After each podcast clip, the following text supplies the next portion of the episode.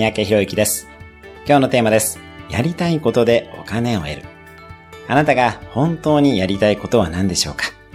それを通じてお金を得るにはどんな方法があるでしょうか？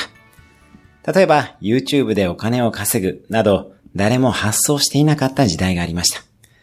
スケボーでプロになって大金を稼ぐなんて笑われた時代がありました。諦めずに考え続けてみましょう。やりたいことで直接お金を得るのが難しくても、あなたの他の強みと組み合わせる方法などもあるかもしれません。